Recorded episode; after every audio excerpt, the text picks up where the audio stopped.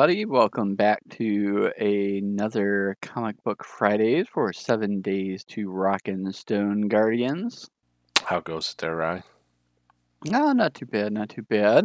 Uh, finally getting a little bit warm out here. Uh, now that it snowed again. Yeah. It went from, what was it, 70 something degrees to 40 degrees overnight. And then we had snow the very next day. So All in the span of three days. It's crazy. yeah. Uh, yeah, I tell you, I didn't get much sleep those days, but uh, you know, it's warmer now. Yeah, that'll certainly Oh. do it. Um, so Yeah. what are we, uh, what are we doing today? What's, So uh, today we're uh, we're gonna take a little break from deep diving into uh, Marvel universe groups and individuals to uh, do our own little thing. We're going to be talking about uh, independent comic book story, where we're going to talk about how we want to turn it into a movie, who's going to play the characters, and then what the movie's going to look like. awesome. That sounds good. I know I've got a story. Uh, I'm sure you've got a story.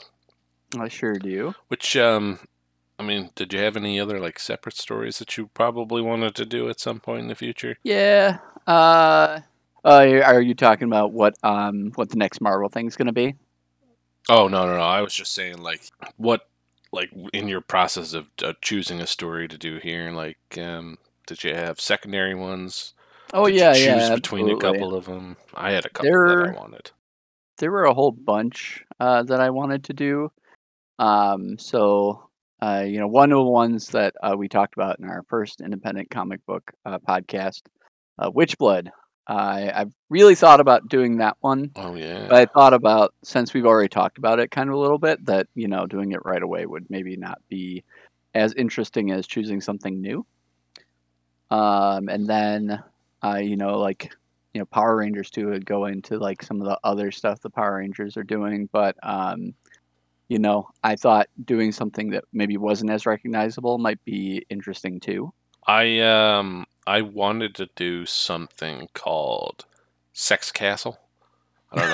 that I don't know. if- sounds great. I don't know if you're familiar with that one. It's it looks awesome. I would highly recommend it. It's only a, a single graphic novel. Uh, I want to say it's from Dark Horse. Let me make absolutely certain of that.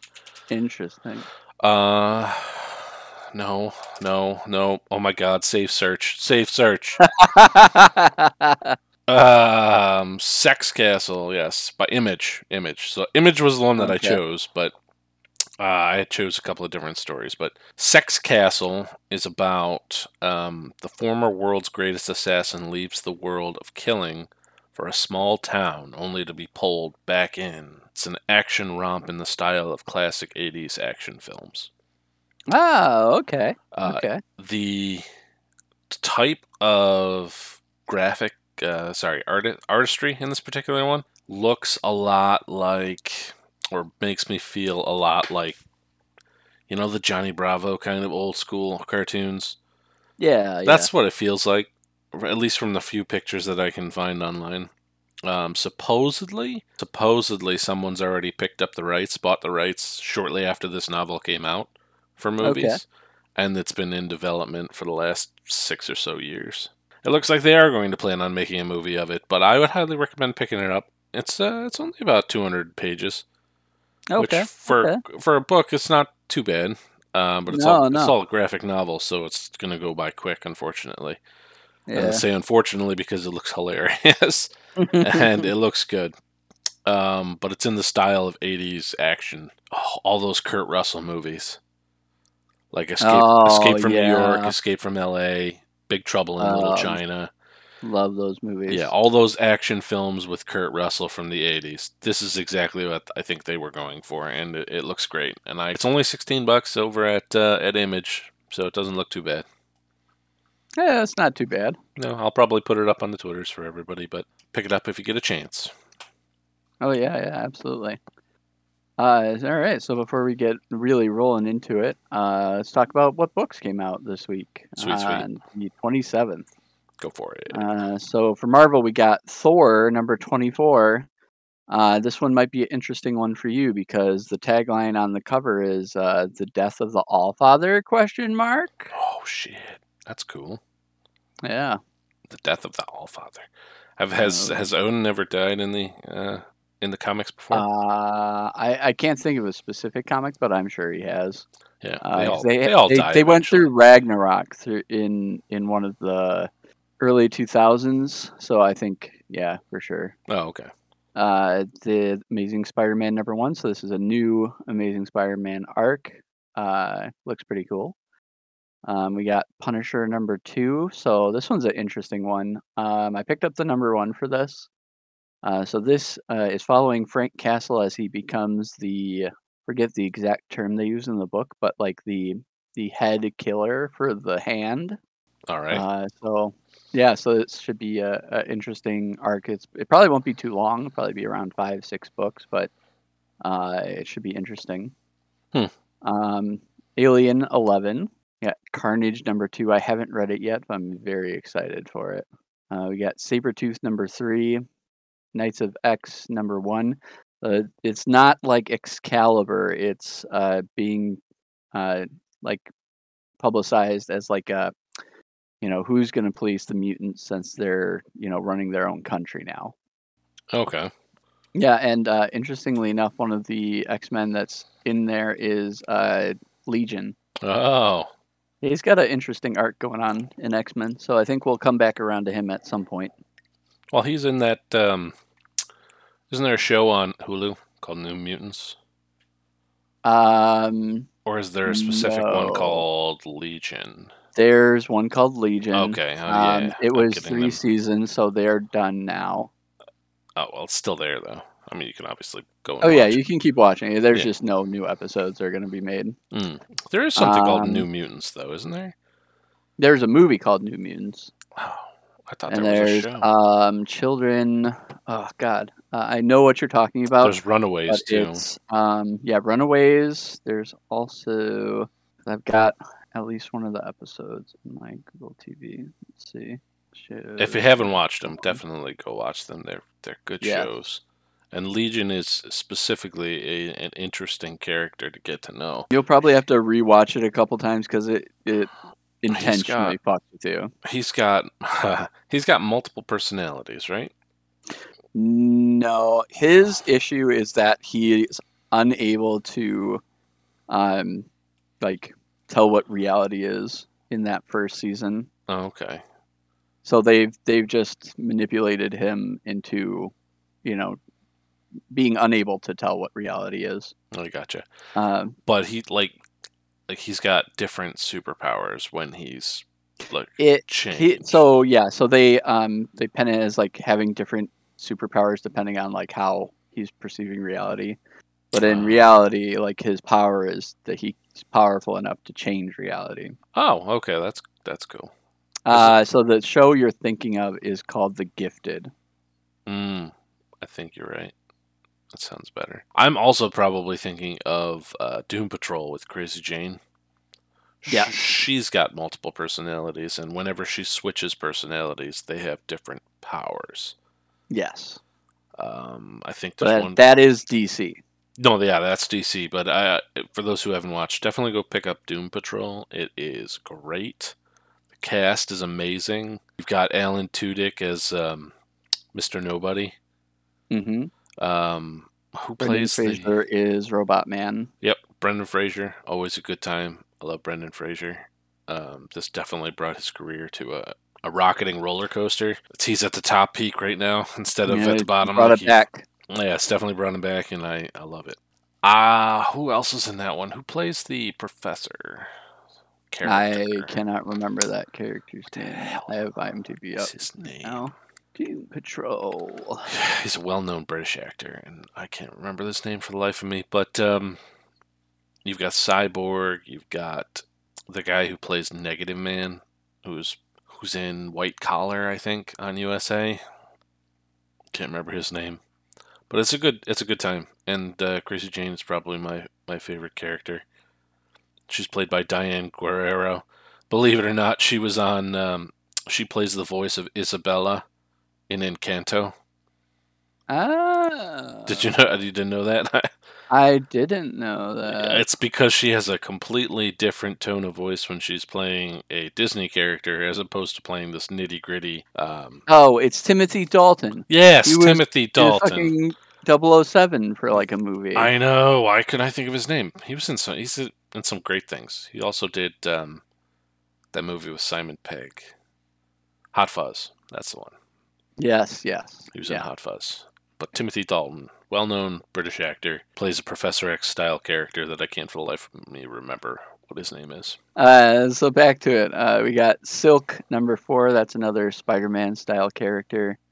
Um, there's Star Wars Crimson Reign four. Well, speaking speaking of Star of Spider-Man, uh, they Sony just released the the list of Spider-Man into the Spider-Verse type movies that they're going to be doing. okay. Uh, not necessarily into the Spider Verse, but they've released the list of movies that they're going to do with Spider Man characters, and one of them. But they are doing a second movie for Into the Spider Verse, right? Like a, a sequel. That one's coming out. Yeah, there is also a planned third and fourth in that one. There's also a planned Okay. third and fourth. Sorry, fourth and fifth for Tom Holland's Spider Man character too. Um, but one that I found real interesting that's going to come out in two two years, I think, at least according to their their schedule now, is Madam Web. All right. They're all going right. to have a Madam Web, which I loved in the um, 90s. like a movie or an animated movie. I think it's live action. I'm gonna look that up right now, though, while you uh, continue your comic book. Okay.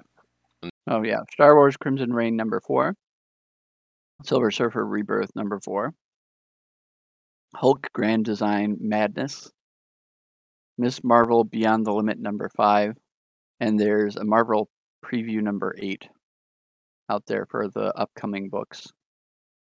Uh, there's DC, Nice. so we have Detective Comics number 1059, Action Comics 1052, got Justice League 75, Dark Knights of Steel number 6, Robin 13, The Joker 14, Batman Beyond the White Knight number 2, The Swamp Thing 12, Deathstroke Incorporated number 8, Harley Quinn number 14, Teen Titans Academy 14, Rogues number 2, Trials of the Amazons number 2, Aquaman number 3, Aquaman Green Arrow Deep Target number 7. We also got Image. So we got Saga number 58, Mm-hmm. Monstress number 39, Gunslinger Spawn number 7, Oh yeah. Newburn number 6. I'll tell you why I'm, I'm really excited about that one in a second.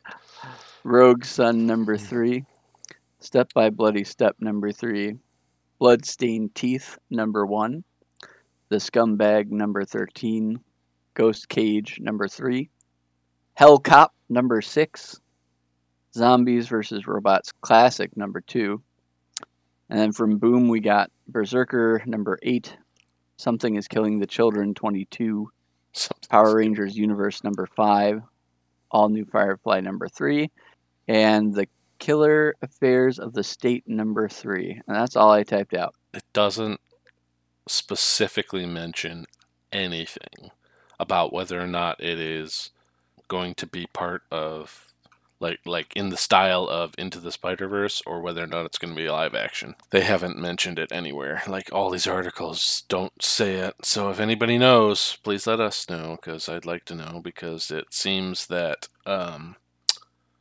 what's her name, Dakota Johnson, is going to be is going to be playing Madam Web. Hmm. Dakota Johnson, obviously from Fifty Shades of Gay. Sorry, did I say that wrong? Fifty Shades of Grey. Um, Fifty Shades of Grey. She was also in what was that movie with Chris Hemsworth where they're all at a 1960s hotel on the border of two states? Uh, Fart Police. That's not helping. None of none of that's funny. Don't laugh at that. It's kind of funny. It's a little fun. Uh, Sydney Sweeney is also supposed to be in it as well. Yeah. I don't know who that is. Uh, she was she's in Euphoria.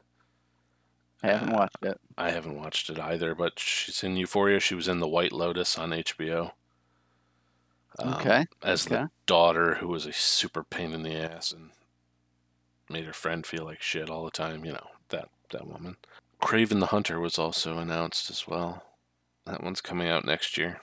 Oh man, you know, I have some rough feelings about these Spider-Man spin-offs, Yeah, especially after uh Morbius. Morbius. let us Like, know. Let us oh, know, Ryan. God. Let us know. You know, like I love Spider-Man. I love Spider-Man. That was absolutely like the first superhero like comic books I read. Like, you know, whenever I was sick, my parents would get me Spider-Man comic books and like I'd hang out, read the comic books, feel better. And like I love Spider-Man. I love like a lot of Spider-Man stories. Yeah. Um God, I just like I I really like the Sam Raimi series. Obviously, number three had its issues, but I really enjoyed them. You know what I didn't realize? Sam Raimi was going to be directing uh, the Multiverse of Madness. Yeah, yeah, And I, I really should have known that, but it just never occurred to me to look up the director. I, mean, as far as like the directing went, I think everything went well. I don't know if he had anything to do with the writing of that like story, because it was absolutely the writing and not the directing that like really broke that one down. It, you have all these really cool, interesting characters, and like one bad movie is all it takes to like remove that character for like decades from being depicted. Yeah. And like, I just So what you're saying is what you think is probably going on is that that they're more- making the movies for sure to keep the licenses. I'm certain that's what. Oh no, doing. yeah, that's what Fox was doing with the Fantastic Four. Let's Right, pump. Let's pump out another shitty movie just Yeah. so that we can't lose it to. Let's make Marvel the you know the least effort movie that will make back its money, so we can keep the property. And I'm gonna tell you right now, the second version of the Fantastic Four, the one with the the kids, or what I call kids because they were much much younger. Right. Not the one with Chris Evans, but the other one Yeah. The the was second. better, and in some ways worse, only because Right. it felt like the guy who played Reed Richards kind of phoned it in the whole time. Yeah, that was definitely a really bad choice Yeah. for Reed Richards. I think like that character is just like very that his, that actor. He's very silly and like he he definitely like has this like you know Uh, and I don't take anything seriously, which is not I don't Reed care Richards. for him at all uh, in any movie I've ever seen him in. It's just No, eh, never. He's never. He, I, I guess it just rubs me the wrong way. like Sometimes he, he it- just- he'll have his moments, but I, I don't really feel like he's that great. He's very forgettable. Is is certain a certainty. If I have to say it, I will. I just did. Yeah, Yeah, I, it seems like they just sort of pissed away a great chance at Michael Morbius, and it probably started with not only the writing but the casting. yeah, uh, I think yeah. it was doomed to fail from the start on that. I I think they should just sell their their properties back to you know Marvel, Disney. Disney's gonna give him like a truckload of money for it anyways. Yeah, but this is Like uh, just hand it over. holding on to the Spider-Man properties guarantees that they keep making money on them, because Right. Marvel's going to do everything in their power to make sure that they keep making money. In and Spider-Man is a huge, huge. There was a Well, yeah. I mean, it's a huge property, but like, do you think if they if the next spin-off completely fucking bombs like Morbius did, do you think they're gonna get any more chances at those side characters? Because I could see like the public who the hell's going to tell them? like, tell them no. Well, I'm sure they'll make them. I'm sure they will make the movie, but I think that you know they won't get their money back from the No. public. That's true. There could be a, a revolt of of sorts. Yeah, But I, for now, think that they're pretty much going to just keep pumping out, pumping out crap, yeah, pumping, pumping out, out crap, those dumpster babies. pumping out crap. Uh, we'll out, before though. we get rolling, though. Yeah. Uh, so Multiverse of Madness coming out soon. Oh, so exciting! It's so close. I can taste it. Yeah, Even though you guys will uh, be listening to this on May the 6th, we are recording this just uh, a few days prior to when it will actually come out. So we're waiting, but you, future listeners, are already going to be able to listen to it, already going to be watching it. Yeah, I just know that past me wants to be future you as much as you want to be watching Doctor Strange right now, which is what I want to do, but I can't because I have to wait a week. Yeah. But you could watch it right now. Yes. And you should. uh, also, did you uh, did you catch up on Moon Knight? Uh no, no, I haven't. I, I I haven't watched the fifth episode. Oh, you silly bitch! I know. I, I keep forgetting. That's because I restarted Stargate Atlantis. That's why.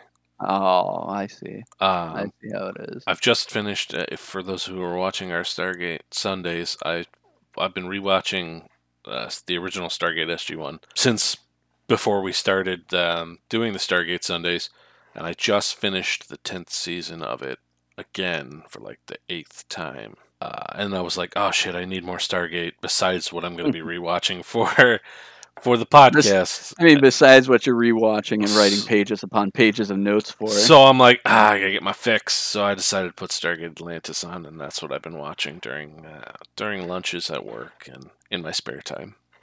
My binging is what I'm doing. God, I can't Yeah, wait to start fair, talking about Stargate Atlantis because that that's just a whole other level of show. Uh, I mean, we've got quite a ways to go for uh, Stargate Sundays to get there. Yeah, yep. But Let's get back to to what we were doing here. All right. All right. All right. So, uh, yeah, so um, so let's talk about the stories we chose. Uh, you know, I'll you go have first. a new? Uh, didn't you have a new rock and tone set the tone? Oh, I did, I rock did. and stone to set the tone Um, question. Uh, so we have a, a new little thing that we're gonna try out, uh, and we're gonna call it uh, "Wacky Waving Inflatable Arm Flailing Truth Man." Ooh. So uh, your job is to either tell the audience a fun, wacky fact about yourself, or a fun, wacky fact about just something in general. Oh my god. I'm usually full of facts. What uh what do you got? I'm gonna let you go first while I think about it. Okay. So uh, I, I decided I should do the first one about myself. So uh, fun fact is I have uh, a good percentage uh, less teeth than the average person. So as a kid, I had to have uh, four adult teeth removed because uh, they're they were just gonna be too many. My mouth wasn't big enough for the teeth I have because my teeth are big. Oh my god. Um, so I had those removed. Uh, obviously, my wisdom teeth also were removed. Um, I am currently sans uh, front tooth because I had a crown break. Uh, so I'm just waiting on some healing to get done before I can get the implant implanted. Uh, and then I have like five crowns. So uh, yeah, I, I'm I'm I'm missing a few parts, but I'm still here, and uh, you're here too. So if you're also missing a couple parts, uh, you, you know we love you, and uh, take care of your, your mouth rocks because uh, it, it sucks having to deal with uh, mouth rock problems. Wacky facts about myself. it Um can be a wacky fact in general too. It doesn't have to be about you. well, I mean I did just mention the fact that I am constantly rewatching Stargate Atlantis. It's my it's my binging pleasure. Well, I mean, we we have a podcast about Stargate, so I feel like Exactly. the audience might already know that fact. Yeah, uh, when I, I guess what I would probably say is when I get my mind set on something, usually end up obsessing over it for weeks on end. Uh, I'll give you a small example. Before the pandemic, I had planned an entire two week trip to go across all of New York State and hit up every single I I guess not every single, but every single important or cool mini golf course.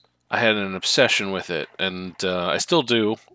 I still would like to do that, but the pandemic sort of got in the way, and here we find ourselves. There were some very, very cool um, mini golf courses in New York State, including in uh, Lake George, uh, the Around the World in 18 holes. I highly recommend going to that because even though it's probably aged a little bit, it's still pretty damn cool, and it is on the list of top five in the country.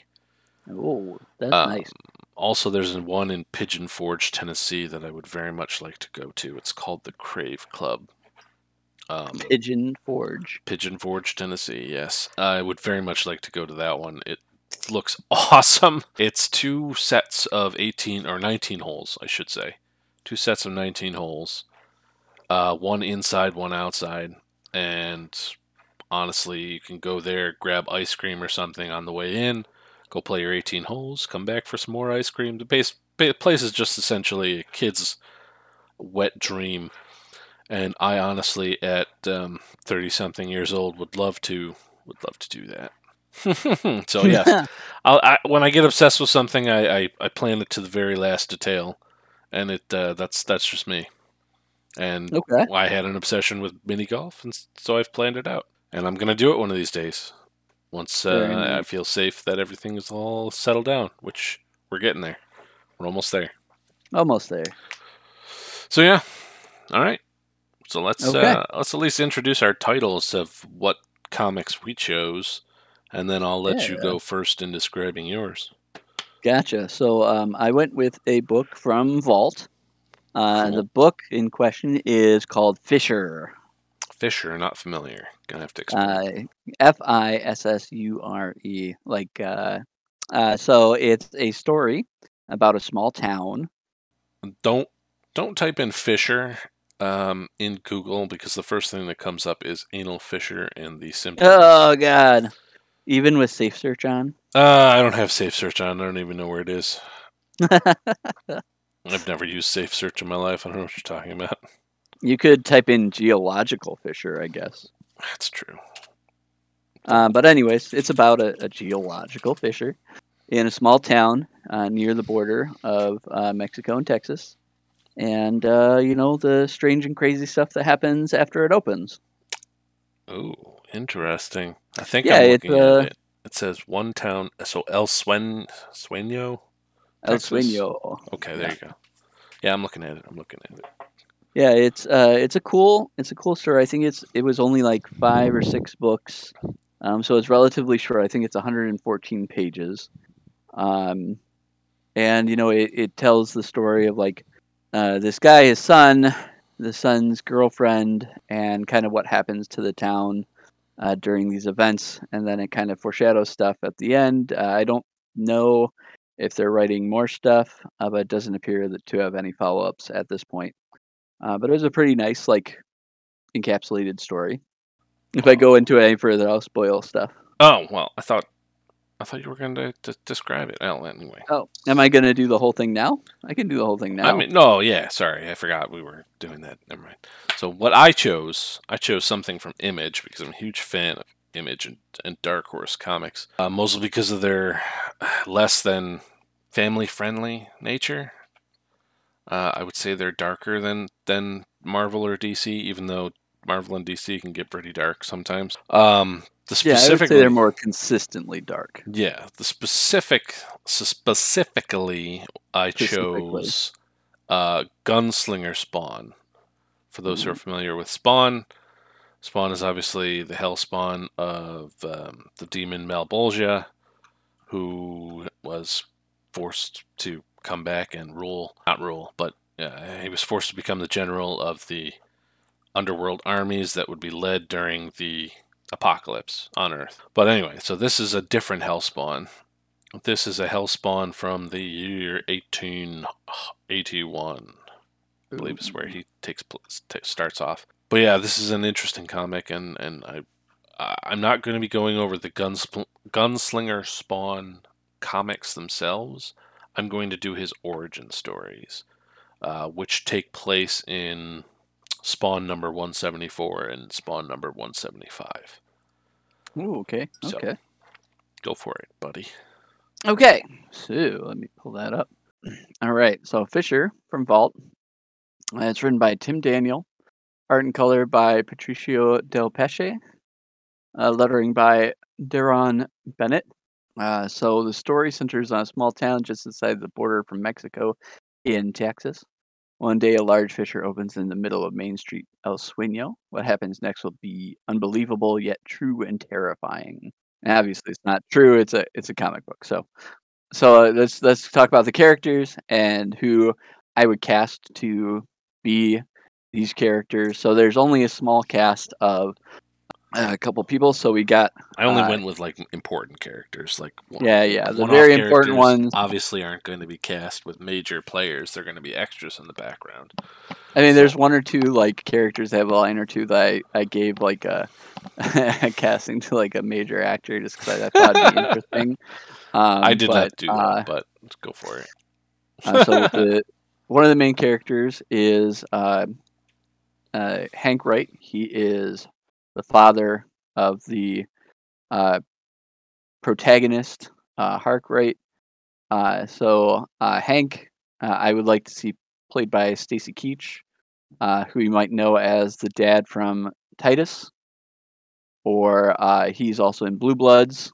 Uh, he, you know, he's he's very ordinary. Yeah, He's really good know at exactly playing. who you're talking about. Yep, a character that's just like kind of a bastard, you know, kind of rude, kind of crude, uh, but you know, ultimately still like loves his family.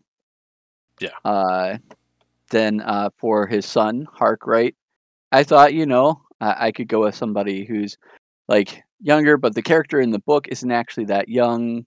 Uh, so uh, I went with uh, Chris Hemsworth because you know, gotta gotta have a, a dude that can grow a good beard. Oh yeah, that man's good at it. Yeah, that's he's he's got a solid beard. I I'm say, quite disappointed that he is so good at it. I know it. It really like brings out that inferiority complex. It really gets into your uh, back of your head. I know it. It's probably what causes my beard not to grow the right way. Yeah, yeah. Your hair just knows it can't get there, No. and it's like, oh God, why? uh, uh, Avery Lee almost. Um, Ha- Hark Wright's girlfriend. Um, I, we were talking about her the other day. Uh, Stephanie Beatriz. oh I thought yeah. would be a good uh, player. Uh, you know, I think she definitely deserves to be in more stuff. So, Oh uh, yeah. She's gonna know. explode. I'm pretty sure in terms of uh, her viability. well, yeah, hopefully because, especially publicity and not like actually explode. That no, no. I'm talking like um, because she's she did Encanto with Disney. I mean, she's on the list of trusted actors and actresses, which is Yeah. huge for Disney. Which means that there is a strong possibility in the near future she will join a Marvel project.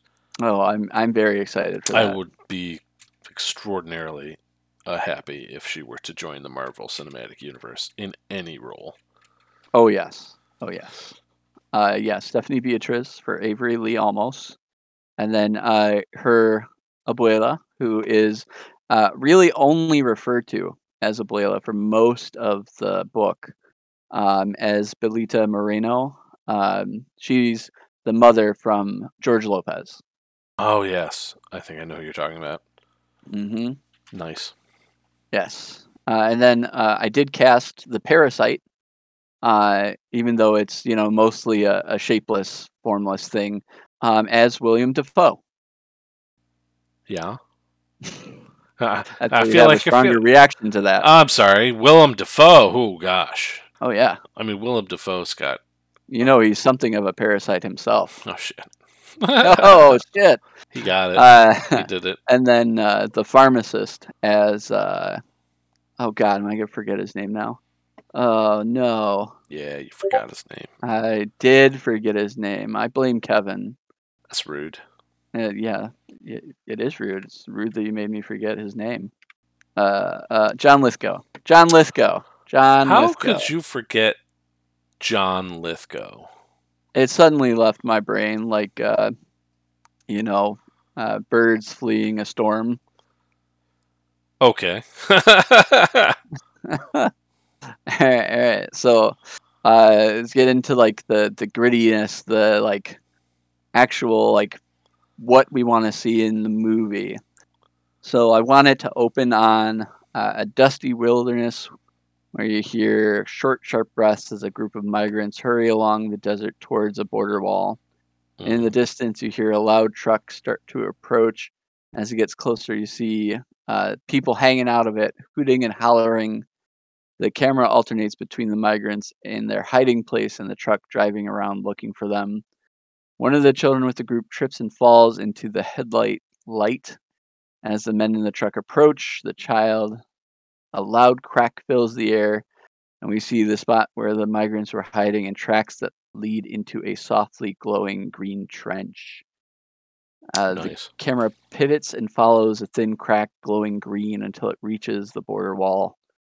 And as the camera rises above the wall, it transitions to day and flies over to the main street, El Sueño, in front of Hawkins Barbecue.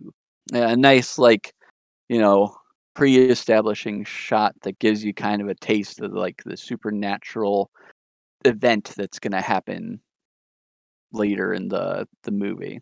Uh, Harkwright pulls up in his 90s pickup truck, clearly in bad repair, rambles to a stop just in front of Hawkins Barbecue. As Hark steps out, he runs into Avery Lee, a clearly pregnant woman, uh, walking towards the town pharmacy with her abuela. Just as they are about to start talking, Hank bursts out of the bar and shouts at her, Get away from my boy. Nobody wants your kind here. Uh, Avery just states they're on their way to the pharmacy and they leave.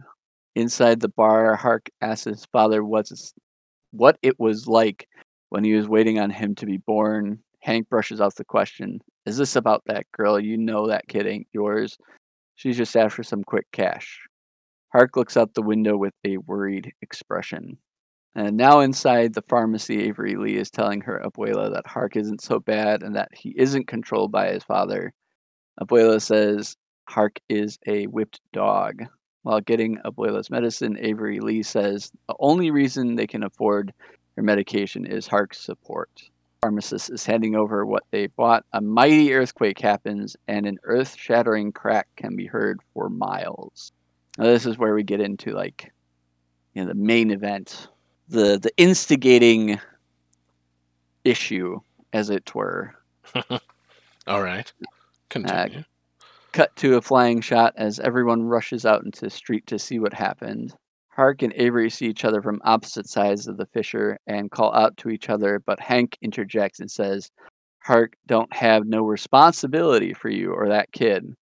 Go take care of your own, causing Hark to grab his father by the collar and say, You don't talk to her like that.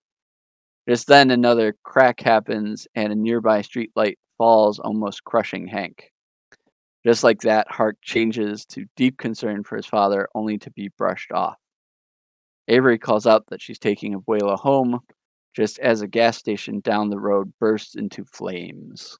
The sheriff, seeing the panic about to unfold, sends everyone home to look after their properties and to alert emergency services to structural damage.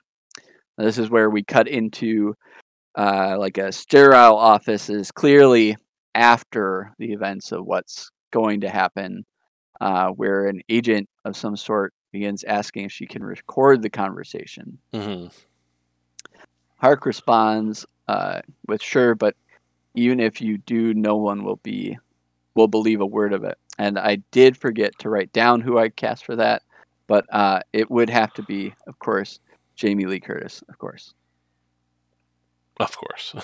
of course, of course. I don't know why it's of course, but sure. I, I mean, watch watch True Lies, and you know, you'll get it. okay. All right. Uh, uh, back to El Sueño at night. Uh, strong, sickly, pulsing green light comes from the fissure. In the background, uh, a very quiet heartbeat is playing. You will see the dreamers will never be seen again. The fissure swallowed up El Sueño whole. Green, smoky tendrils rise out of the fissure and wind towards open windows. So now we see cuts between many different people seeing visions of loved ones and those visions leading people uh, towards the fissure. The citizens literally walk off the edge of the fissure, falling headlong into it, except for a small child who's grabbed by his pregnant mother at the last moment. They cut back to daytime uh, to Hank working on an old generator. Hank turns his head and spits out, I told you I didn't, and then smack as Hark punches him in the mouth. I told you to never talk that way to Avery again. Now she comes all this way. She has something important to say. Abuela's gone. No, that's wrong. Do you know me, Kevin? Ooh, that's better. On their way into town, Hank goes on about Hart canvassing as they search, only to be shown that the fissure has grown much wider. Avery tells them what she saw last night. Uh, Avery wakes up as she hears a door slam. As she investigates, she sees Abuela walking towards the fissure. Just as Avery gets out of the apartment doors, Abuela is at the lip of the fissure. Avery calls out uh, Abuela's name, Alma Rose, as she steps into and disappears into the darkness beneath. Uh, back to the town, people are arguing what to do. And while they're arguing, Hank pulls up with a small crane with an elevator attached to the winch. Hank tells Hark to operate the crane as he and two others climb into the elevator. One of the other men sets up a helmet camera as they begin to descend. As they go deeper, the two townsmen get jumpier, and Hank tells them off, telling them to keep their eyes on the area around them. But as he does, one of the men shouts and their radios go silent. Oh shit. Cool, cool. It's cool, gonna cool. be dark. It's gonna be scary. It's gonna be so spooky, scary. Uh, Hark in a panic pulls up the elevator.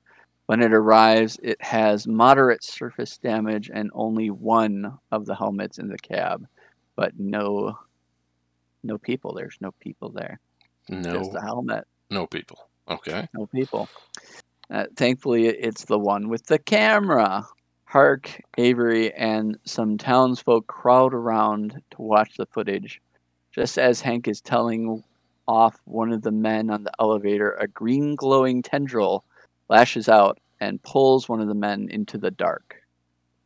The other turns to see a wall of growing gle- green masses of tendrils with a central circular fanged mouth. As he is grabbed and the helmet falls and stops on an angle looking at Hank's boots. As he shouts for Hark to pull him up. Okay. Some, something smacks into Hank and he stumbles back and falls out of the elevator. After witnessing Hank's apparent death, Hark remembers a moment wherein his father came home drunk to find him talking about skipping town with Avery. After a blowout, Hark puts his father to bed where Hank melts down about his mother leaving them and how and now how his son wants to leave too. Hark tells his father to stop pushing people away, but he is already asleep in a drunken stupor. All right, so we've got like some tension building. We've got like people missing. We've got people who went to rescue missing. Mhm. We've got some family drama. This seems like one of those. So I I assume this is like a very rural town of sorts. It's one of those towns that like is basically a main street and not much else. Ah, okay. So like um, Radiator Springs. Yeah, yeah, Okay. for sure. Gotcha. That's uh so it's a small, probably mining town that dried up and everyone is sort of still left over. Is there because they can't go anywhere. Yeah, there's you know a lot of tension between the born and grown Texans versus the migrants who moved there from Mexico. So lots of interpersonal drama and like basically not much else because it's a small town. There's not much else to do. There's not much else to do but bitch at each other. Sounds about Yep. right. hmm So, uh, sitting in the cab of the crane, Hark and Avery are arguing about going down into the fissure after Hank and the men, uh, just as Hark decides it's better not to go. The ground under the crane gives out, letting it plunge into the darkness below. Very hot. Very hot. Uh, crash as the crane gets wedged between the walls of the fissure. Avery and Hank, uh, not Hank. I, I this is one thing that I thought about changing the name of the character, and I maybe I would still hmm because like Hark and Hank, like eh, eh, eh, it's like reading it, it's not bad, but like I think once you get into like hearing it, talking about it, it it's a little difficult. But anyways, uh, Avery and Hark try to open the doors, but both are wedged closed. Inside the cab, they find a set of tools, and Hark is able to smash open one of the windows. Now, as they climb down, they begin to see what's been happening down there. They see kind of the remnants of uh, the like green creatures that they saw glimpses of in the camera.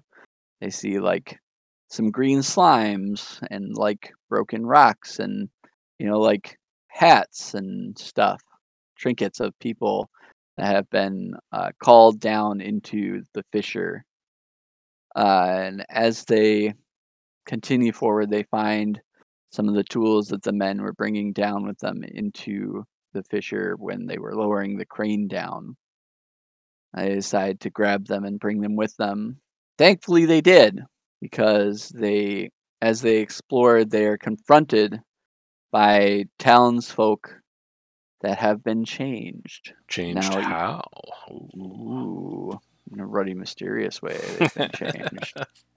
Uh, upon each of their backs rides a mass of green bubbling flesh with uh, massive tendrils that wrap around the townsfolk's limbs Brain cells. and and in fact there are tendrils that reach up into uh, their noses and ears and That's just there's gross. for sure and they've got tendrils leading into their mouth and you know god knows where else Everywhere else. everywhere All else the nooks and crannies. backed into a corner. Uh, Hark and Avery decide the only way out is to use the uh, propane flamethrower thing, torch, doohickey they've got uh, from the men that were riding down the elevator and ignite the creatures uh, riding the other townsfolk, uh, presumably killing them, is what it looked like to me. Yeah, I, I mean, that also includes Hank, good old Hank, Good old Hank. good old Hank. Ignite the fellow townsfolk to keep the the green parasites back. They flee back into a, a small section of the tunnel, place that seems like it's getting smaller and smaller. And as they retreat further, they find that uh, they can see a little bit of daylight. There's some daylight streaming into this small hole. Okay. But what does it mean? But what does it mean? So, as it turns out, they didn't get all of the townsfolk. There are several still following them, chasing them towards the small hole. And as they climb out of it, uh, the remnants of the townsfolk, uh, wrapped up by the parasites, reach the edge of the hole but fling themselves backwards from it once they touch the daylight.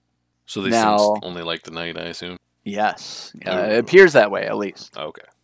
uh, they find out they are on the other side of the border wall. So there's only one way through. They find a, you know what, you know those dump trucks, the the really really big dump trucks, like they're really, really, really, really, really big, like the really really big ones. Oh, um, I mean, yeah. Yeah, I think so. Okay, so they find one of those. Like a commercial one that goes to like a, a large commercial or enterprise building.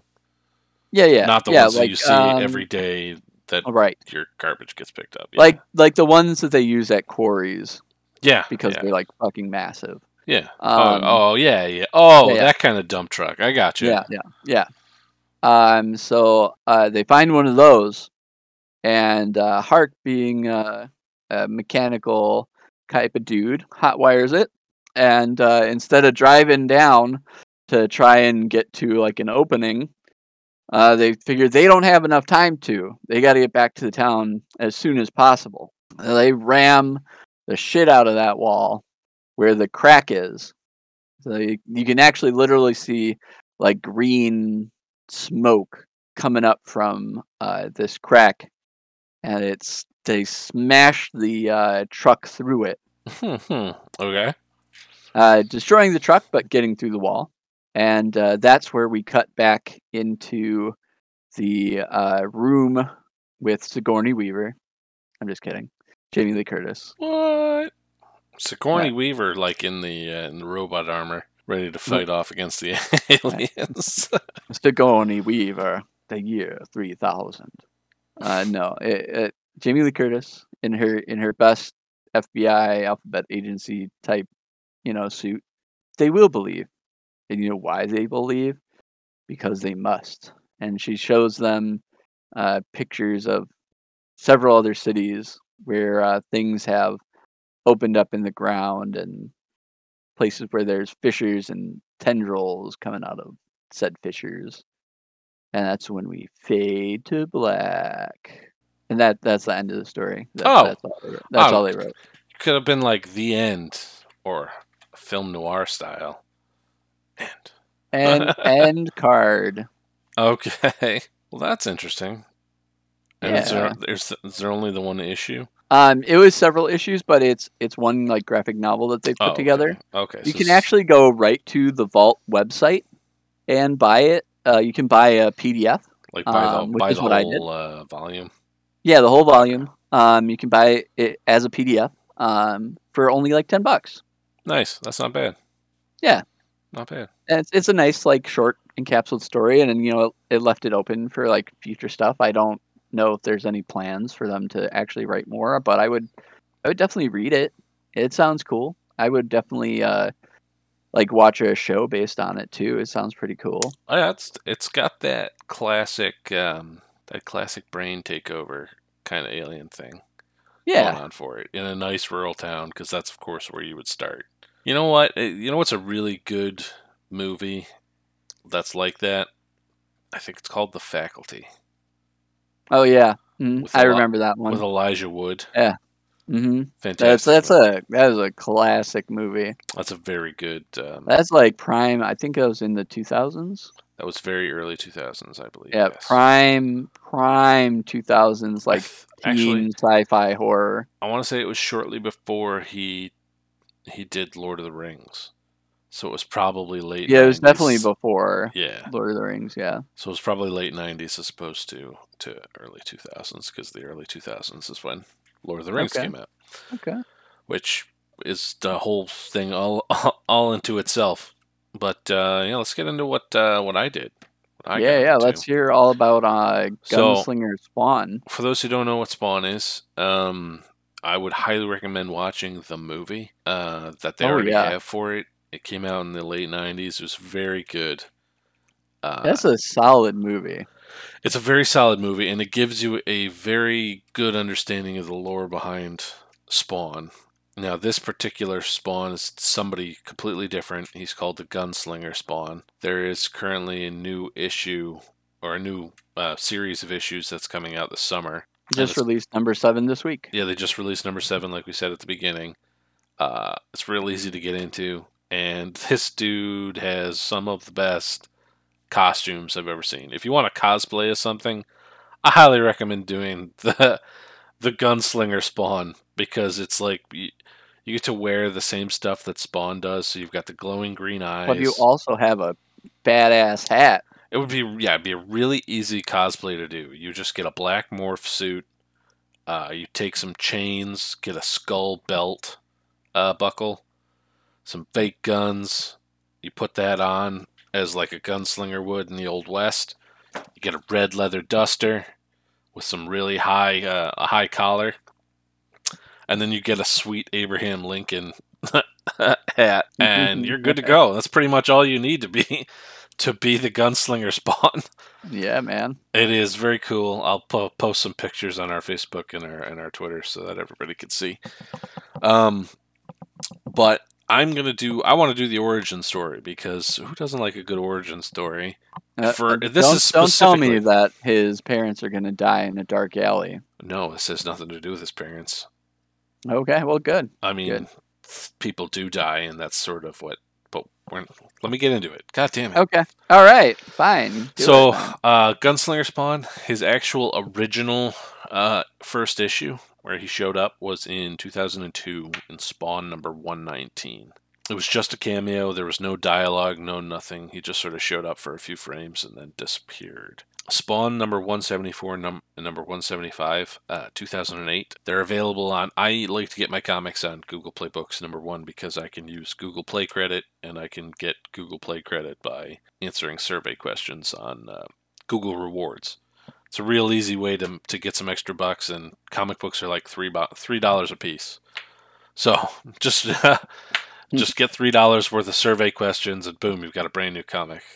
And it works for me because I've bought a lot of comics that way. Um, but Spawn number 174 and 175 are his origin story. Uh, I'm going to go over those.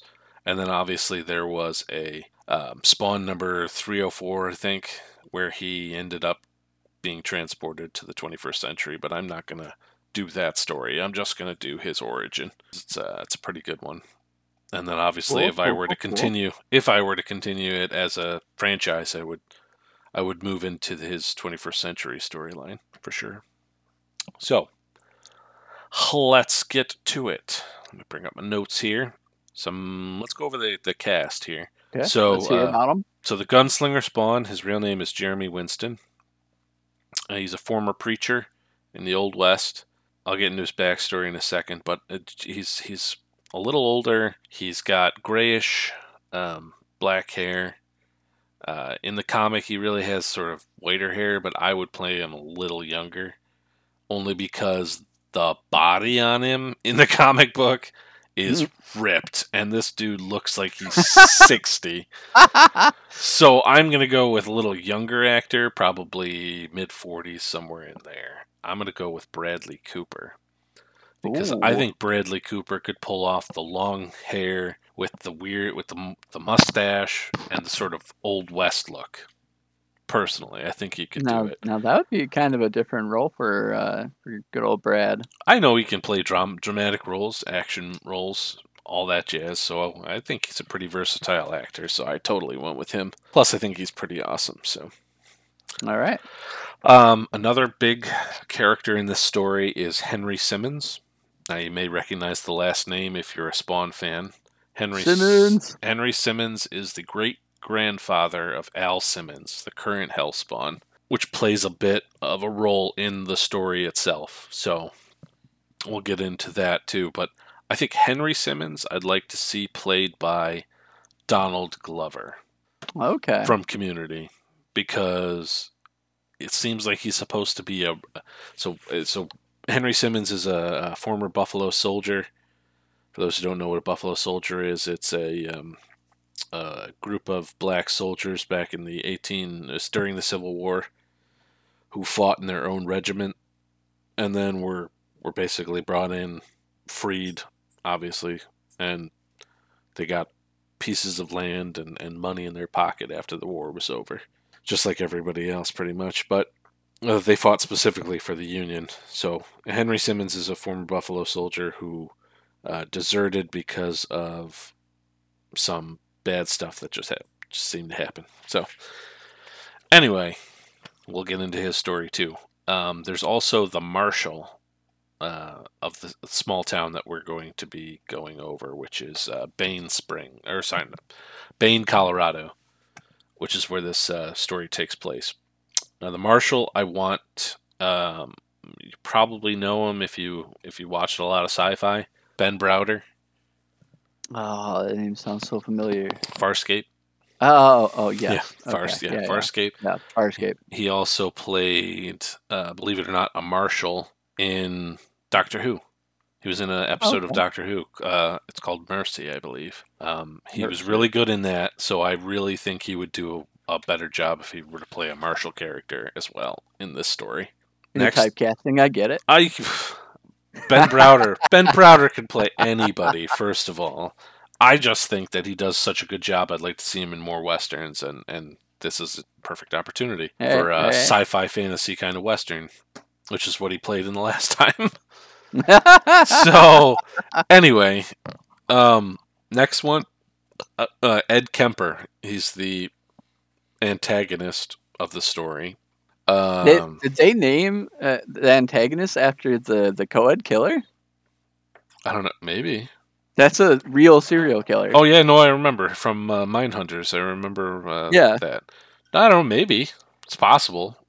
The series came out in 2008, so it's it's 100% possible. All right. Okay. Yeah, but I would go with uh, Daniel Day Lewis in this case because that dude plays a Oh, plays yeah. a mean badass from the from the uh, early western slash turn of the century kind of guy. Um, he was in Gangs of New York. He was great as uh, the butcher in that.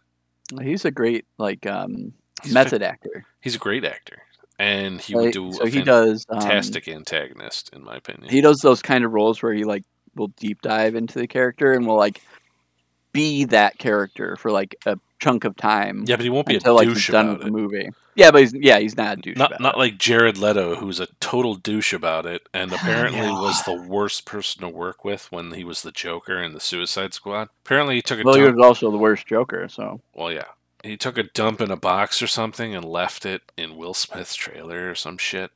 wow, Like, what is that? The Joker wouldn't do that. That's stupid. no, exactly. That's stupid. The like Joker the. Joker is, is that. is is is crazy, but he's also a genius, and he's not a moron and does stupid shit like that. God, that's why he just he didn't get the Joker, and he never should have been chosen, and never got a second chance to be the Joker too. Okay, okay. Uh, Sorry, we're I'm like, distracted by how terrible Jared Leto is. Let's let's yeah, continue. we're just distracted by how shitty he is. Yes, but Daniel Day Lewis as Ed Kemper, he is the uh, antagonist of this piece. He's a he's like a I don't even know what you call them. They he's a landowner. He comes in, he's buying up all the land in the area uh, because they found silver silver mines, and he basically just wants to take advantage of it. So he's coming in, sell, buying up all the land from everybody, and he's doing it by less than ethical means. Anyway. Uh, then there's Mammon. For those who are familiar with the Spawn series, Mammon is the, I guess you could call him the herald of Malebolgia. Malebolgia I being, um, Mammon is normally like considered the son of Satan, which would be like what you're talking about. Sorry, I interrupted. he, you. he may be, but in this case, he's he's he's the I would say the herald of Malebolgia. He basically makes the deals for Malebolgia, where Malebolgia is the one who actually gives the uh, the Hellspawns their powers. Okay. Uh, eventually, I think he actually does take over for Malebolgia, and then in some weird way, Mammon gets defeated, and then Malebolgia takes on the role again. But I'm not here to discuss that at all. so, uh, so uh, you need a smooth talker. You need someone who's got wit, charm, and who looks good. I, I may have a man crush on this particular character or actor. Um, Leo DiCaprio. I would go as as Who mom. wouldn't? It's a pretty good choice in my opinion because uh, honestly, he's he's he's probably one of the best actors of our generation. He he's a great actor. He did almost have to fuck a bear. He got molested by a bear to win an Oscar. It was fantastic. hmm Um, and then there there are some other characters in there that I didn't really think were necessary to mention. They have some lines, but they're not the main characters of this story, so there's not a whole lot. But there is the character of Al Simmons. So this particular story starts off with Al finding a, uh book, or sorry, a journal from his great grandfather that's been passed down, and he's reading it to learn about this story. And so you've got Al Simmons in this. I would just bring back Michael Jai White. Personally, Yeah, and why not? like yeah, that would that would be a, that'd be a, a rare twist of a fortune. Um, in this case, because it would look he would he would do a great job. We already know he did a great job as Spawn, and uh, this would just be awesome. Although it'd be a little weird to have Donald Glover playing his great grandfather, but I mean, not- you know, it's it's it's just as weird as like you know the stuff that happened in like Back to the Future. God damn. oh yeah, yeah, I guess you could say that. The story of the gunslinger yes. spawn. Let's hear it. Let's hear All about them right. guns. So, uh, February 1881, Al, uh, so Al Simmons has found a uh, a, a journal from his great grandfather, and he's reading it, and it starts off with him um, in the hills uh, west of Colorado Springs. He's uh, journeying through the blizzard, making his way, feeling a little bit um, drowsy, and, and listening as his life for sort of flashes before his eyes.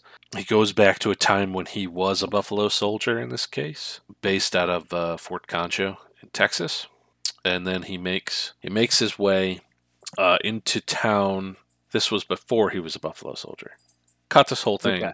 Cut, cut, cut it. He was a member of the 10th Cavalry based in Fort Concho, Texas. Sorry, my notes are a little weird. He was reacting to the murder of a fellow soldier by a civilian in the nearby town of San Angelo. So, um, in the aftermath of that, the 10th Cavalry make their way into San Angelo and they try to figure out who was the one that shot uh, their fellow soldier.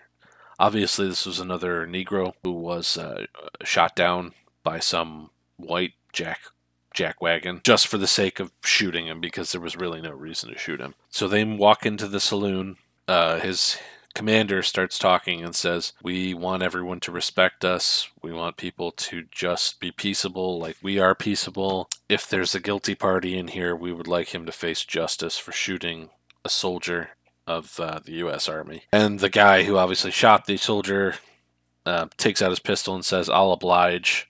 Uh, Henry Simmons ends up being the one who shoots him uh, right in the head. Uh, okay. so this transpired a few years back. He manages to escape, deserts because the whole bloodbath of, of, of killing goes on, and so he sort of has made his way away. Uh, now he lives as a former Buffalo soldier on his way in the wilderness with um, his wife Alma, whom I didn't really cast because she's not depicted at all in the comics at all. So we're not going to. Okay. Okay. I think that's fair. So he's in the blizzard. He's sort of walking. He's and then he gets sort of so his all of his attention gets brought back because he sees a distant figure, um, dressed all in white on a horse as black as death. But even at the distance that he was away from him, he could see uh, his see and feel both of his eyes on him. So he's like, that guy doesn't look like he's got a coat on, so I'm going to follow him because he can't be that far away from home and I'm freezing. So he follows him, ends up coming upon a cabin uh, in the woods with uh, what looks like a fire going on. He walks. That sounds very sketchy. It's, it's very sketchy. First of all, I don't know about you, but in 1881, if you were a a uh, black person, probably not a good idea just to waltz into someone's cabin. It's not a good idea to do it anytime because honestly, if you're in Texas, you're probably going to get shot no matter what color you are if you walk into somebody's house. But especially back in the 1880s, you're probably going to get shot. Yeah. So he walks up to the cabin and Especially uh, if it's middle of nowhere, they can just like yeah, they're just going to dump you in a ravine or whatever. It's like no one's going to notice you. You're gone, and um, you're probably never going to be seen or heard from again. He walks up to the cabin. He opens the door because it's slightly ajar, and then he sees blood everywhere. Windows are kicked in. Uh, there's a woman on the ground dead, w- along with a few children who also Oh, are dead. Just as he's examining them, he is then um, surprised as a posse has come, and I believe the posse includes well, that's inconvenient. Yeah. So the posse's got uh, a few a few different people. I believe the marshal's there. Um, they end up saying, "Sorry, we're going to have to take you into custody because we obviously don't know who you is." All that jazz. Is you is or is you ain't one of my constituents. so they, uh, so then they take him um, back to town, Bain, Colorado. They arrive in town. Uh, they speak with the marshal. Sorry, Ed Kemper was the one with his posse who brought him in. So they bring him in. Um, they put him in the same jail cell as a man named Jeremy Winston, as I referred to earlier. Jeremy Winston is there talking, screaming at the marshal, saying, uh, I didn't do this. I didn't murder my family. So you get to the point where you think that obviously Jeremy Winston has been framed, and you'd be right. so uh, Jeremy Winston's sitting there screaming in uh, the jail cell while um, Henry Simmons is, is also there. He says some pretty choice words. Um, for instance, he says, I'll rip the lips off your lying mouth, you son of a syphilitic whore. Nice. That's some pretty good writing right there. I mean, that is creative. That is very creative. Nobody comes up with stuff like that. So the marshal says he's got Somebody did. the marshal says he's got to go. I've got to go pick up the bodies so that they can be properly buried. And he says, "You better treat them with respect, marshal, or I'll swing for you." And he says, "I'll give him the due respect." So the marshal seems like a decent guy. Okay. Um, so they're sitting there, and then Jeremy Winston's um, nickname is Old Job. It's kind of weird. Old job. Old Job. He's a former preacher. Um, decided to leave the priesthood, obviously, and, and have a family and, and go from there. Henry and um, Jeremy get into a conversation, talking about his wife and all them, asking what happened. Uh, he describes that Ed Kemper decided he wanted to come out to this land, try and buy it, and because they refused, he tried to intimidate his wife while he wasn't there. And his wife is a Native American. So she obviously didn't take kindly to someone stealing land or trying to steal land or intimidate her into to stealing land. So Right, right, right. she fought back with a shotgun, and obviously they ended up killing her and the kids. So this is Ed Kemper and his posse end up killing uh, his kids and then framing him for it. And because he owns most of the land, he's basically got most of the say. What an asshole. Yeah, he's a huge douche canoe. So that's that's where they're at. While all this is going on, uh, all of the sudden, a man dressed in all white shows up in front of the jail cell and says, uh, "Gentlemen, what would you do to leave this place? What would you give?" And um, Jeremy obviously asks, "What price are you asking?" And he says, "The only thing either of you has left to barter, your soul." So obviously, this character is uh, is Mammon, and he is making a deal in the name of the demon Malebolgia, saying, "I want both. I want your souls in order to to give you what you want." And so, listen, listen. Just give me your souls, and I'll give you what you want. yeah, so so Mammon's sitting there, smooth talking him, and Jeremy's like, "Fuck yeah, whatever it takes. Give me. I'll give you everything you want. Take my soul. I need." Whatever you can give me, because I just want you to open the door so I can go kill Ed Kemper, essentially. And so Mammon then turns over to Henry Simmons and says, um, What about you? And Henry's like, No, my, my wife would spit in my face. if I gave my if for a man who gives up his soul just to be free, and it's like, oh, okay, that's crazy. So Mammon is sitting there, Mhm. and he's like, you know what? I got to make sure that I'm making the right choice, and I think both of you are about to be hanged. So I'm gonna let you decide when uh, death is knocking on your front door. I'll turn to you just before the hanging, and then if you still want it, I'll let you free, and then I'll give and then I'll give you the power to to take vengeance and things like that. So Ooh. so they they come in the posse in this case uh, comes in, and they're like, we're gonna we're gonna hang you without the marshal, and then obviously they bring him out. They decide to hang him, but instead of using long ropes, which would uh, they'd fall far and then their necks would snap, they go with Mhm. short ropes so that they can choke to death slowly Not and cool. Pretty Not cool. fucked up. Uh, so while this is going on, obviously the uh, Mammon is uh, what do you call it? He's in the crowd. He's looking at both of them. Jeremy Winston says, "I'll take your offer, demon." Screams it at the top of his lungs. Everyone is like, "Who the hell are you talking to?" and uh, obviously Henry is still not taking the deal. And just before he is about to be hanged, he says, "Alma." Um, so what ends up happening is they drop the floor out from under them. Mammon manages to get someone to accidentally shoot the rope of Henry Simmons to save his life, and Jeremy Winston ends up dying. Turn of events, Uh, right? Okay. Ooh. It's like, wasn't uh, Jeremy the one who was supposed to?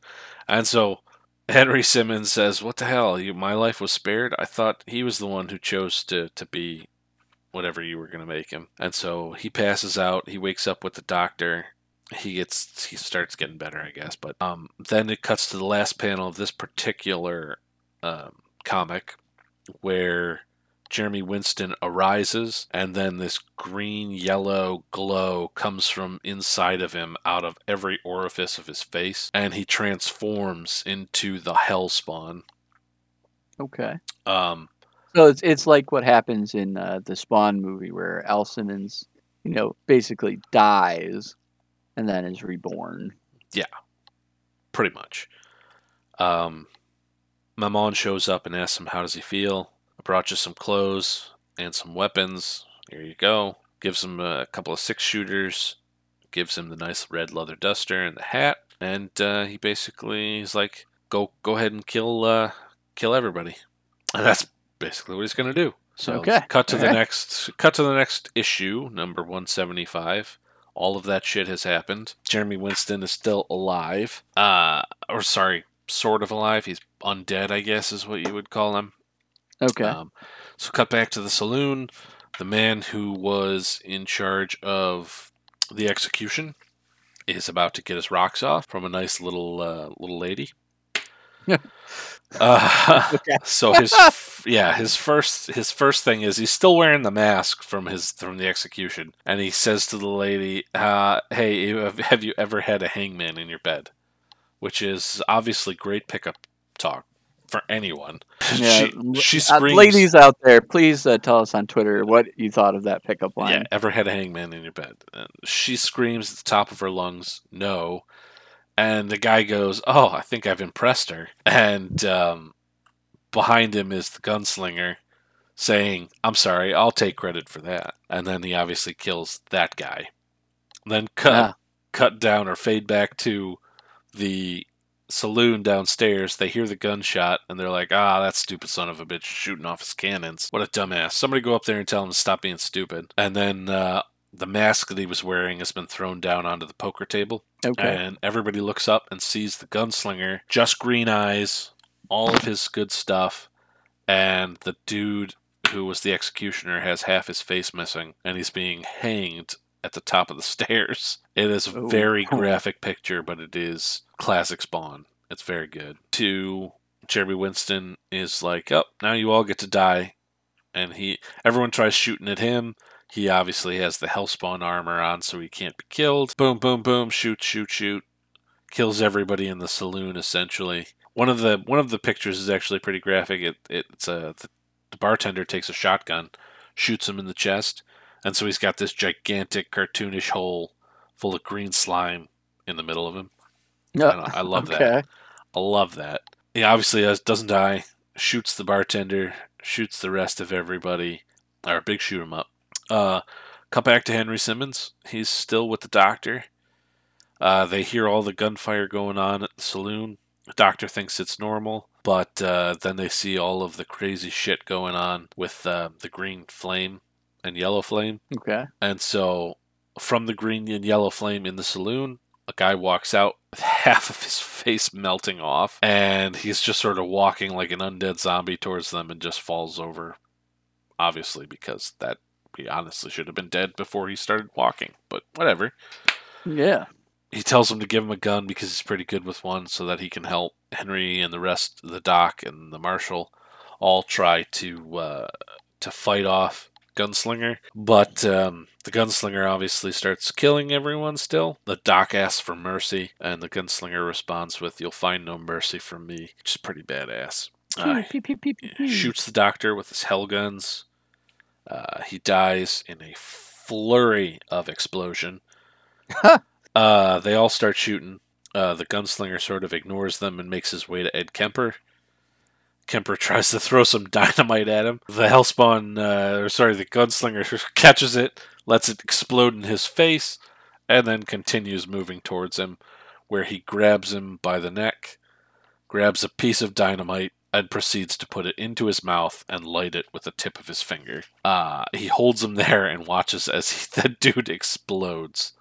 And all you can see in the frame is what's left of his face, which is just the lower jaw, essentially. I'm 90% certain that if you had dynamite anywhere near your body, there wouldn't be much body left. Yeah, yeah. The chest is sort of ripped open. The you can see the bottom teeth, and the jaw, and even the tongue is sort of flailing around. But the top half of the skull's gone, completely blown off. It's pretty cool. It's a good picture. I mean, you gotta appreciate the like spawn uh, the gro- the grotesquerie of it. it gore, uh, I guess. yeah, the grotesque Right? yeah, the grotesque gore that goes on in the Spawn comic. So he makes his way, uh, or continues to make his way, to kill literally everyone. Henry Simmons and the marshal make their way over to the telegraph station to tell them to bring uh, a gang or something, bring the army, because uh, there's nothing they can possibly do to stop this guy. Bring everybody. They make their way outside. Spawn gets the jump on them. He knocks Henry down and then kills the marshal. Just as he's about to kill uh, Henry, Mammon pops up out of nowhere and says, Not him. You can kill all of them to the last squealing, squealing infant, but not him. Uh, obviously, Old Job or Jeremy Winston or the gunslinger says, Okay, but he's not happy about it. And then Mammon slips into oblivion once again. Cut back to obviously this is from the perspective of Henry, so we don't see what happens uh, anymore. From uh, from the gunslinger's perspective, we we see Henry wake up inside of a coffin, tied up, asking asking where the hell he is, and the gunslinger says, uh, "Well, it's not heaven." Mam- Okay. Mammon was right to spare you. Of all people in this town, you're innocent of this crime. You've nothing more to fear from me. And then he says, My family have been avenged. And Henry goes, You'll kill no more, right? And he's like, There aren't anybody, there's nobody left. Uh, And he's oh, like, okay. You killed all of them? Even the children? And, and then the gunslinger puts his finger up to his mouth and goes, Shh, don't speak. I'm going to take you out of here. You boot. You do best not to rile me, or I may forget I'm supposed to let you live. it's so weird. All right. It's so weird. Yeah, that is kind of weird. So he takes him out of the morgue and sort of. Uh, so this particular pane, window pane is very, very graphic. There are people who are crucified up on pikes. There are those who have pikes through their chest cavities. The whole town is on fire, but there's a lot going on in this one panel alone. I mean, that sounds that sounds pretty spawny. Yeah, so he basically killed everyone in that town. He basically takes Henry to the to the edge of a cliff and then lets him go in the coffin, still tied up. It says, "Hopefully, you'll remember me in my prayers." Uh, cut to Mammon coming to his rescue to cut him loose and saying, "I hope you're not too shaken. Uh, I don't intend to kill you." Uh, but in each generation, there can only be one hellspawn, uh, and I'm never wrong. But I realize now that when you were brought to me, it wasn't you who was supposed to be the hellspawn, it was someone in your lineage. Obviously, going down, we know it's going to be Al Simmons is going to be the, the greatest hellspawn on Earth. He says one of your children is going to be uh, the one who stands to rule this entire world in the name of uh, hell, essentially. Uh, Mammon lets him go. He ends up finding a uh, a name in the coffin. Uh, his name's Henry Henry Thomas Simmons. However, when he first started the story, he was actually Francis Parker or something was his real name, but he chose to change it after Mammon let him go, escape him as best he could.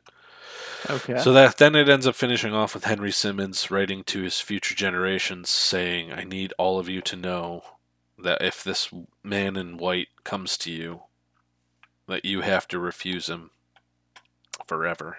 And then the very last is uh, the gunslinger spawn standing over what's left of the town where a giant cavity is opened up and hell is calling him back. You know. That Yeah.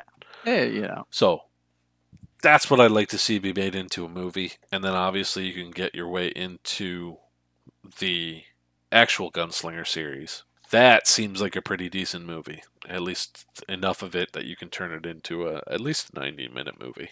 That sounds like uh, another like really good uh, entry into the Spawn franchise, which uh, very sad didn't uh, have more movies because the first one was very good. First one was good, but I don't think it made enough money for the. Oh, it definitely did not. They used so much CGI in it. that I'm sure that it didn't make its money back. No, definitely not. But yeah, there we go.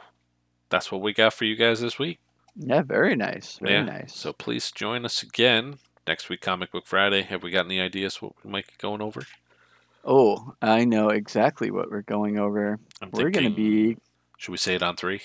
uh, okay. One, One, two, two, three. three. Doctor, Doctor Strange. Strange. Yeah, I know, thought so. Yeah. Definitely Doctor Strange. Uh, Yeah, so yeah. please join us for that. We're gonna go as far deep as we can get, and uh, hopefully you guys enjoy the movie. This is uh, past Kevin and past Ryan telling you that we are going to hopefully enjoy the movie as well.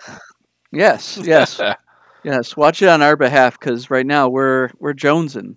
We need it. for it. I've been We need some so some strange. Uh, also join us for Stargate Sundays. Uh, this week we are going to be going over.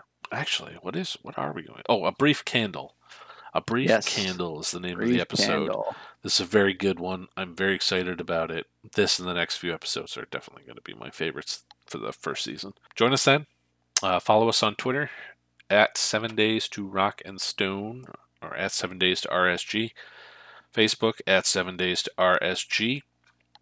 Um, we're hoping to uh, to create a bit of a Twitch channel uh, so that we can do live video game stuff for you guys.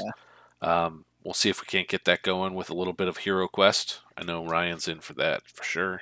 Oh, for sure. Um, any of those who don't know what Hero Quest is, it's a predecessor to Dungeons and Dragons. And if you want to check me out, I'm uh, Ouch My Youth and Twitch.com.